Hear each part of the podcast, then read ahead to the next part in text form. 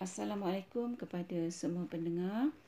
Segala puji bagi Allah Tuhan sekalian alam yang dengan izinnya kita dapat bertemu lagi dalam episod yang bertajuk Ingkar Bertambah. Kali ini kita akan tadaburkan ayat 10 surah Al-Baqarah iaitu firman Allah yang bermaksud dalam hati mereka ada penyakit lalu ditambah Allah penyakitnya dan bagi mereka seksa yang pedih disebabkan mereka berdusta. Dalam dua episod sebelumnya kita telah mentadaburkan ayat 8 dan ayat 9 surah Al-Baqarah iaitu pendedahan terhadap kemunafikan orang-orang yang mengaku beriman ah, tapi sebenarnya mereka tu tak beriman dalam hati mereka. Okey dalam ayat 10 surah Al-Baqarah ni pula um, ayat ni menerangkan dengan lebih lanjut tentang apa yang berlaku dalam hati orang-orang munafik uh, yang mana apa yang berlaku dalam hati orang munafik ni tidak diketahui oleh manusia uh, tapi sudah tentulah diketahui oleh Allah yang Maha mengetahui.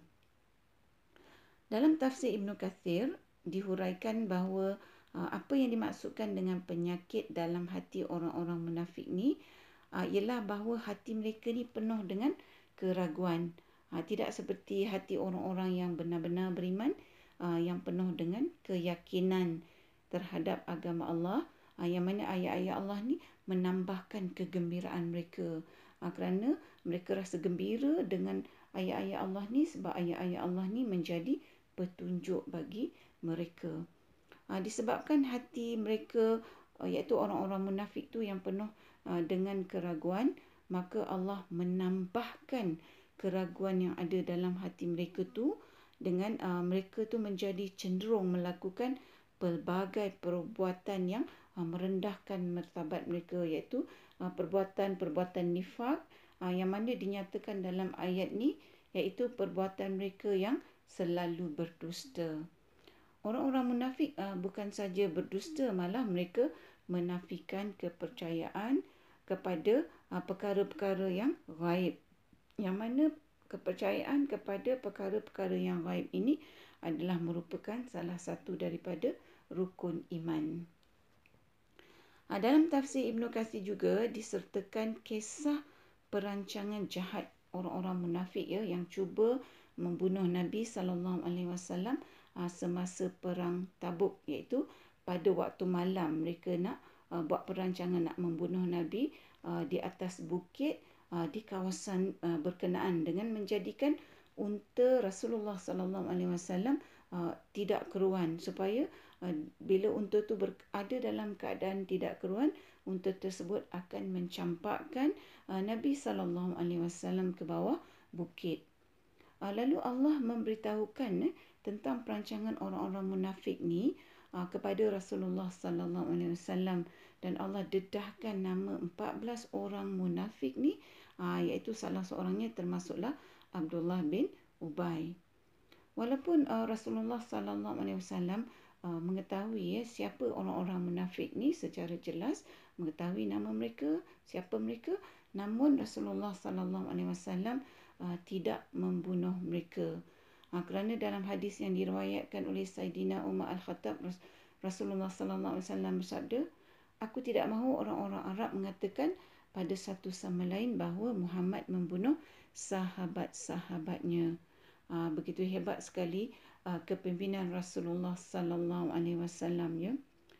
Uh, dari hadis ini juga kita dapat lihat betapa hebatnya lakonan orang-orang munafik ya, yang menunjukkan persahabatan dengan Rasulullah sallallahu alaihi wasallam pada zahirnya begitu hebat tetapi mereka ini begitu membenci Rasulullah sallallahu alaihi wasallam dalam hati mereka. Ah, para pendengar, Allah memberikan kita pelajaran dari hadis yang dikaitkan dengan ayat 10 10 uh, surah Al-Baqarah ni iaitu apabila kita ni walaupun merupakan orang beriman tetapi jika kita ni sering melakukan perbuatan berdusta uh, sehingga kita menjadi begitu mahir dan kedustaan kita tak dapat dijejak sama sekali oleh sesiapa pun, uh, maka perbuatan atau perangai berdusta kita tu samalah dengan sifat orang-orang munafik yang diceritakan dalam ayat 10 surah Al-Baqarah ni yang kita kaitkan dengan hadis di mana Rasulullah sallallahu alaihi wasallam membuat keputusan untuk tidak membunuh orang-orang munafik ni kerana pada tanggapan orang-orang Arab mereka ni adalah merupakan sahabat-sahabat yang rapat dengan Rasulullah sallallahu alaihi wasallam yang mana ini adalah merupakan lakonan mereka yang hebat macam kita kata tadi. Jadi berbalik pada sifat kita eh kalau kita buat perkara yang sama dengan orang munafik ni, ah, jadi bila seseorang tu dah mula berdusta, ah, maka dia dapat mempersembahkan air muka dia, gerak-geri dia, nada suara dan ucapan-ucapan dia yang begitu meyakinkan. Ha, sampai kita ni yang mendengar kedustaan dia tu akan uh, percayalah seratus peratus. Ha, kalau seseorang yang beriman tapi punya kemahiran berdusta macam ni seperti orang-orang munafik dan orang tu rasa uh, dia menjadi semakin lebih bijaklah berbanding orang-orang yang dia Uh, dia yang percaya dengan kedustaan dia tu. Ha, maka kalau orang yang beriman tu melakukan ni dan merasa bijak, merasa hebat daripada orang yang diperdayakan tu, ha, maka ingatlah balik ayat 10 surah Al-Baqarah ni bahawa kedustaan itu adalah merupakan penyakit hati yang meragui larangan Allah untuk tak berdusta.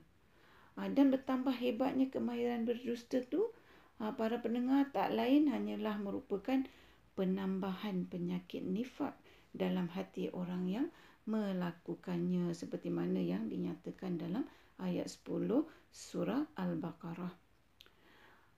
Jadi dalam ayat 10 surah Al-Baqarah ni Allah menyatakan bahawa orang-orang munafik tu hati mereka penuh dengan keraguan dan sikap berdusta tu dah sebati dengan mereka di sepanjang kehidupan mereka.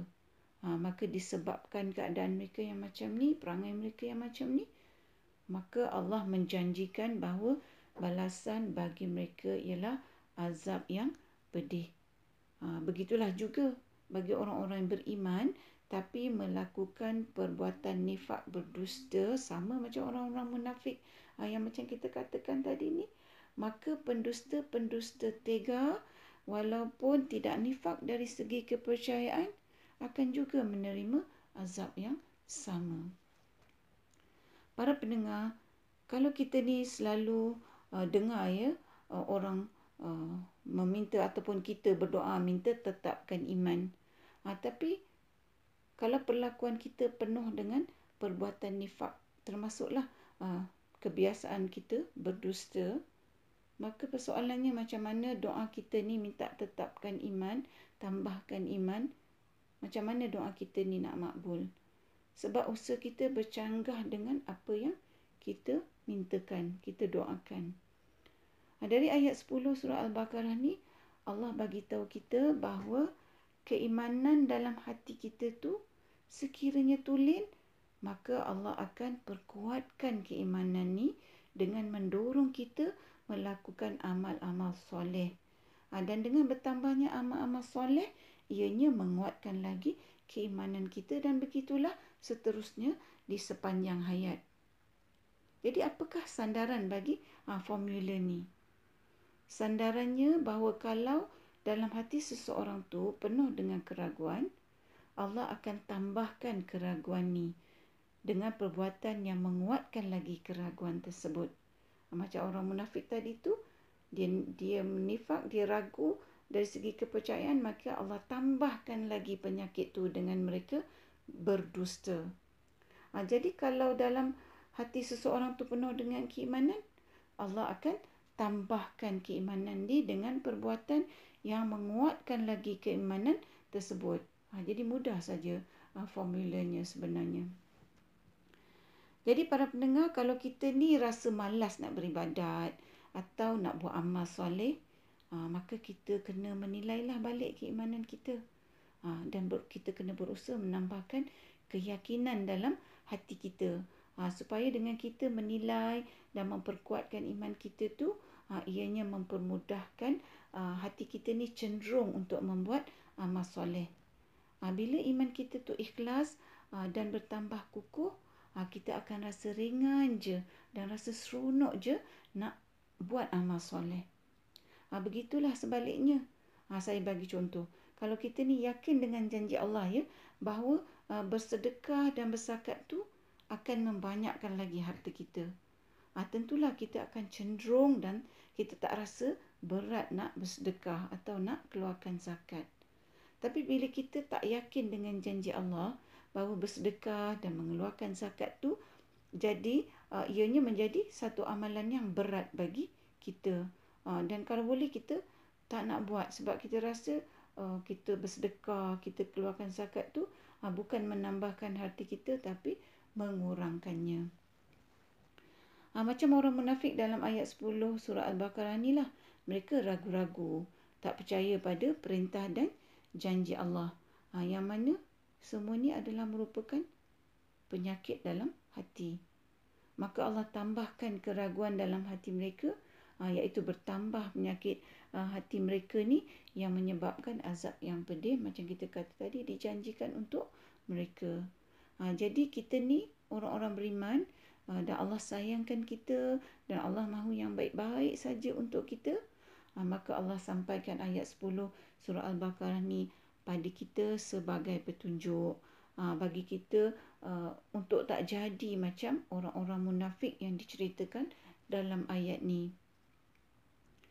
Para pendengar yang dihormati, uh, sebenarnya banyak lagi aspek yang kita boleh tadaburkan dari ayat 10 surah Al-Baqarah ni untuk kita memperbaiki diri, untuk kita jadikan petunjuk uh, di dalam kehidupan seharian kita.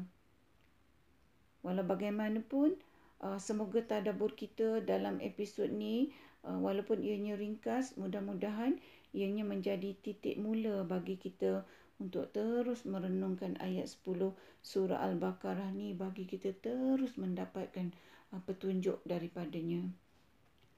Para pendengar yang dikasihi, sampai di sini dahulu perkongsian kita buat kali ini. Dengan rahmat Allah dan izinnya, Moga kita bertemu di episod yang seterusnya insya-Allah. Assalamualaikum. Sekiranya anda merasakan bahawa perkongsian tadabbur bersama Dr. H ini memberikan manfaat kepada anda, saya ingin mengajak anda untuk menyertai saya bergabung usaha menyemarakkan amalan tadabbur Quran dengan memanjangkan perkongsian ini kepada orang lain serta jangan lupa untuk tekan butang follow untuk mengikuti episod-episod yang seterusnya. Lapangkanlah dada kami dengan karunia iman dan indahnya tawakal padamu. Hidupkan dengan ma'rifatmu, matikan dalam syahid di jalanmu, engkaulah pelindung dan pembela Lapangkanlah dada kami dengan karunia iman dan indahnya tawakal padamu. Hidupkan dengan marifatmu Matikan dalam syahid di jalanmu. Engkaulah pelindung dan pembela Kuatkanlah ikatannya, kekalkanlah cintanya, tunjukilah jalan-jalannya.